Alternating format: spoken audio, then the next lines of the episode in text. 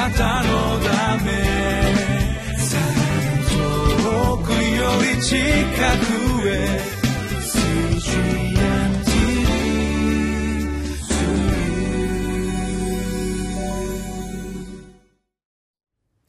皆さんこんにちは。博多キリスト教会のサミと申します。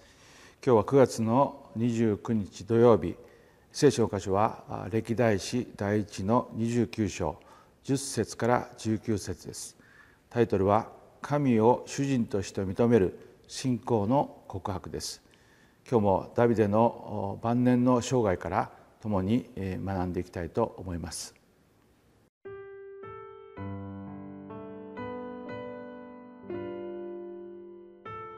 歴代史第一29章10節から19節。ダビデは全集団の目の前で主を褒めたたえた。ダビデは言った。私たちの父、イスラエルの神、主よ。あなたは、とこしえからとこしえまで褒むべきかな。主よ。偉大さと力と栄えと栄光と尊厳とはあなたのものです。天にあるもの、地にあるものは皆そうです。主よ、王国もあなたのものです。あなたはすべてのものの上に頭として崇むべき方です。富と誉れは見前から出ます。あなたはすべてのものの支配者であられ、御手には勢いと力があり、あなたの御手によってすべてが偉大にされ、力づけられるのです。今、私たちの神、私たちはあなたに感謝し、あなたの境に満ちた皆を褒めたたえます。誠に私は何者なのでしょう。私の民は何者なのでしょう。このように自ら進んで捧げる力を保っていたとしても、すべてはあなたから出たのであり、私たちは御手から出たものをあなたに捧げたに過ぎません。私たちはすべての父祖たちのように、あなたの前では異国人であり、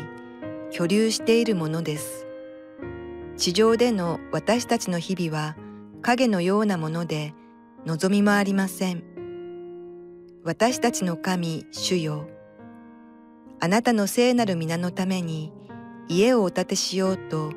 私たちが用意をしたこれらすべてのおびただしいものは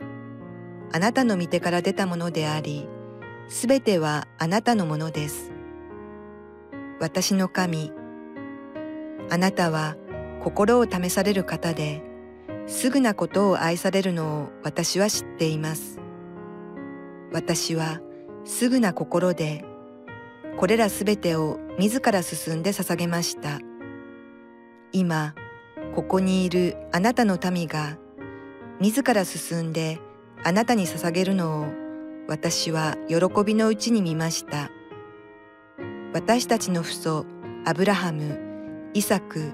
イスラエルの神主よ見た目のその心に計る思いをとこしえにお守りください彼らの心をしっかりとあなたに向けさせてください我が子ソロモンに全き心を与えてあなたの命令と悟しと定めを守らせすべてを行わせて私が用意した城を建てさせてください。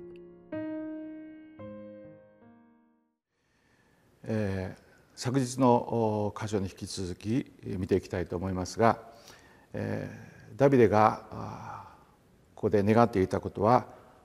神の宮である神殿を建築することそしてまた自らのその王位を子孫に継承させることでありましたがその準備が整って民もそれを共に喜びそして捧げた。ということが書かれていました。それを見ながらダビデは主を褒めたたいた。その箇所が今日の箇所であります。10節を見ますとダビデは全集団の目の前で主を褒めたたえた。ダビデは言った。私たちの父イスラエルの神主よ。あなたは常しえから常しえまで本べきかなというふうに賛美をしています。このダビデの生涯の特徴はこのいかなる時であっても主を褒めたたえるということであります。その戦いの時もまた苦しみの時もそしてこのような生涯の終わりを迎えたこの時もいつもダビデは主を自らの前に置きそして歩みました。これは私たちクリスチャンが習うべき礼拝者としての姿ではないかと思われます。ではダビデは何をどのようにして神様を褒めたたえたんでしょうか。まず11節のところを見ますと「主よ偉大さと力と栄えと栄光と尊厳とはあなたのものです」「天にあるもの地にあるものは皆そうです」「主よ王国もあなたのものです」「あなたはすべてのものの上に頭として崇むべき方です」このように語っています。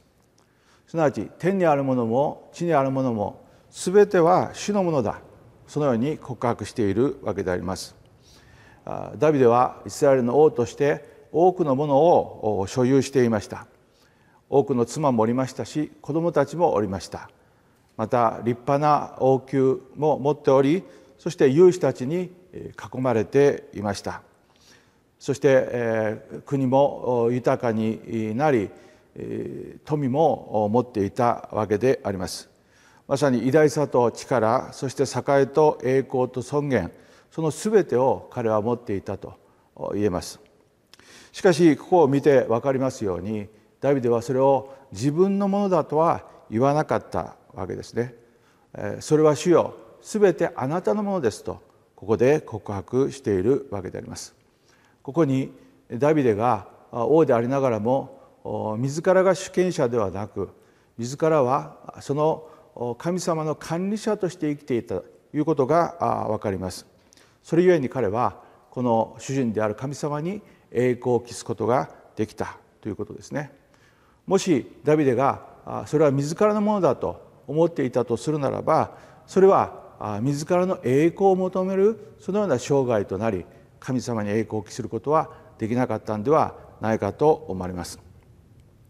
で多くの人々は神様を知りませんしまた神様を信じている人であっても自分の人生は自分のものだそのように思っている人たちもいます。しかしそのように歩む限り私たちはダビデのように主に栄光を期すそのような賛美をしてあげることはできないのではないでしょうか。続けて12節を見ますと「富と誉れは見舞いから出ます」「あなたはすべてのものの支配者であられ見てには勢い勢いと力があります」あなたの御手によって全てが偉大にされ力づけられるのですとこう書いています。ここでダビデが言っているのはこの富や誉れそれは皆主から出るものだそのように告白しています。これは前の説のこの論理的な一つの帰結とも言えますね前のところで全てのものは主のものであるというふうに告白していましたであるとするならばやはり全てのものはその主から出てくるということになるわけであります。しかしこの自分が主人であると思いこの歩んでいる人はいつも自分の所有がどれぐらいあるかということに関心があります。なぜならば私たちは自らが持っているものに従ってこの生きることになるからであります。しかし私たちの持っているものはいつも十分ではありませんですからいつも足りなさを感じるわけですねでダビデも初めからこのようにして、えー、この告白できたわけではないと考えられます彼は多くのいくつかの失敗をしていますけれどもそのうちの一つにダビデが人口調査をしたということが記されています彼にはすでに優秀なこの勇士たち兵士たちがおりまた国民がおりましたけれどもそれを数えようとしたわけですね。その理由は自らが王としてどれぐらいの勢力を持っているのかそれをですね確かめたいと思ったわけであります。しかし本来そのようにする必要はなかったわけですね。なぜならば本当の王であり主権者は神様でありますからその神様に全てがあるわけでこの神様に求めさえすればこの与えられるそのことがあったわけであります。しかし一時的ではありますけれどもダビデは何かこの王国のものが自分のものであるかのごとくこの考え誤って考えたわけですね。えー、そのことのゆえに失敗を犯してしまいましたがしかし後に悔い改めます。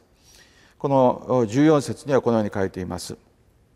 誠に私は何者なのでしょう。私の民は何者なのでしょう。このように自ら進んで捧げる力を保っていたとしても全てはあなたから出たのであり私たちは見てから出たものをあなたに捧げたに過ぎませんというふうに言っています。ダビデは自らの失敗あるいは災いからそのようなことを悟り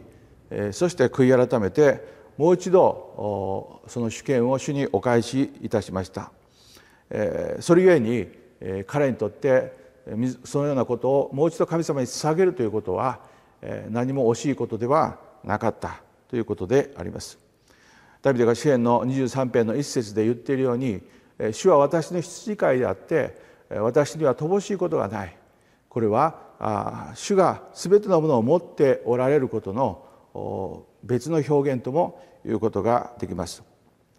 皆さん私たちは皆足りない中で生活をしています。しかしその時に自らが持っているその所有にのみ目を留めるのではなくて全てのものを所有しそしてこの求めさえすればこの十分に与えてくださる主に目を留める必要があります。金も主のものであり銀も主のものであります。そしてもう一つ17節を見ますと、え、こう書かれています。私の神あなたは心を試される方ですぐなことを愛されるのを私は知っています。私はすぐな心でこれらすべてを自ら進んで捧げました。今ここにいるあなたの民が自ら進んであなたに捧げるのを私は喜びのうちに見ました。というふうに書いています。主はどのようなお方であるのか。主は私たちの心を見られる方。そのすぐな心を喜ばれる方であるということがここで書かれています。神様は私たちの行いよりも私たちの心の動機を見られるお方であります。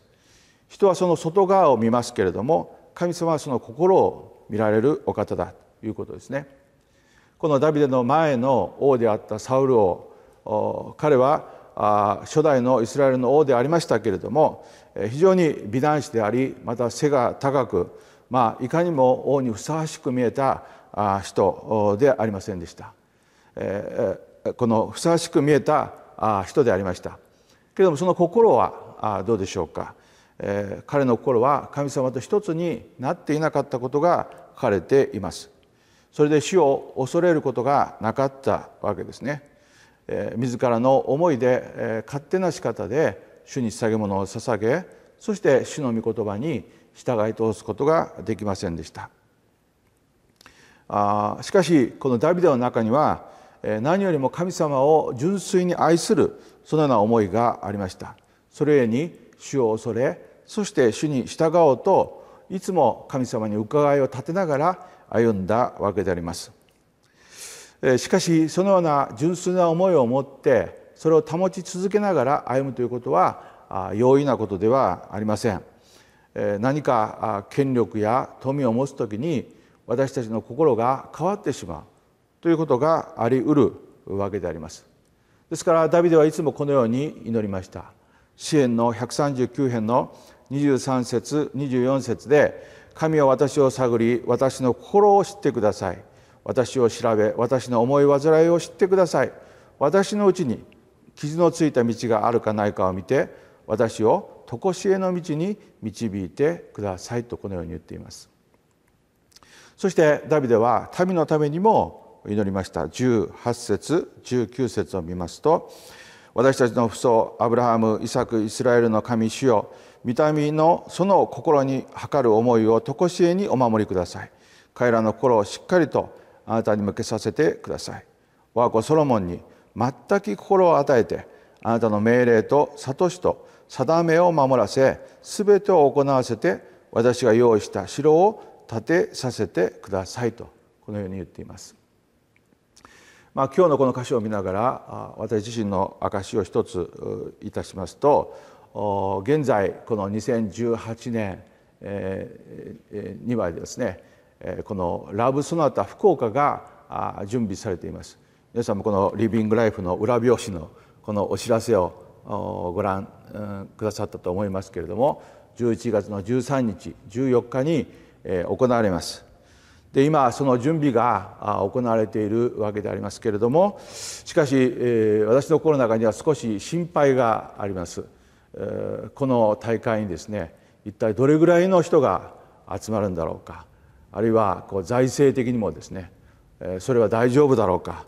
まあ、そういうようなことをですね心配が時々よぎるわけですね。しかし今日のこの箇所を見ながらですね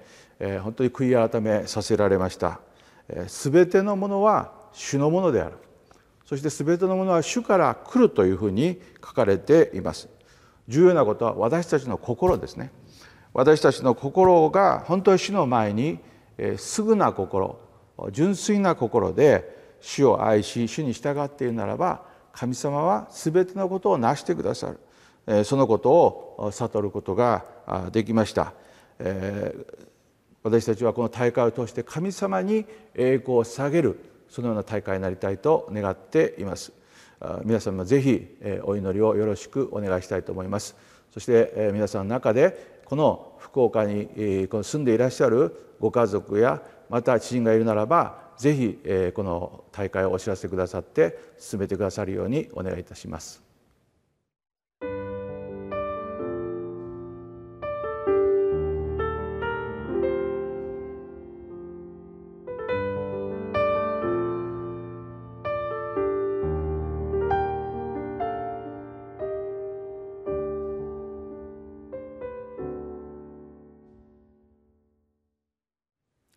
え皆さんの心は今どのような心でしょうか？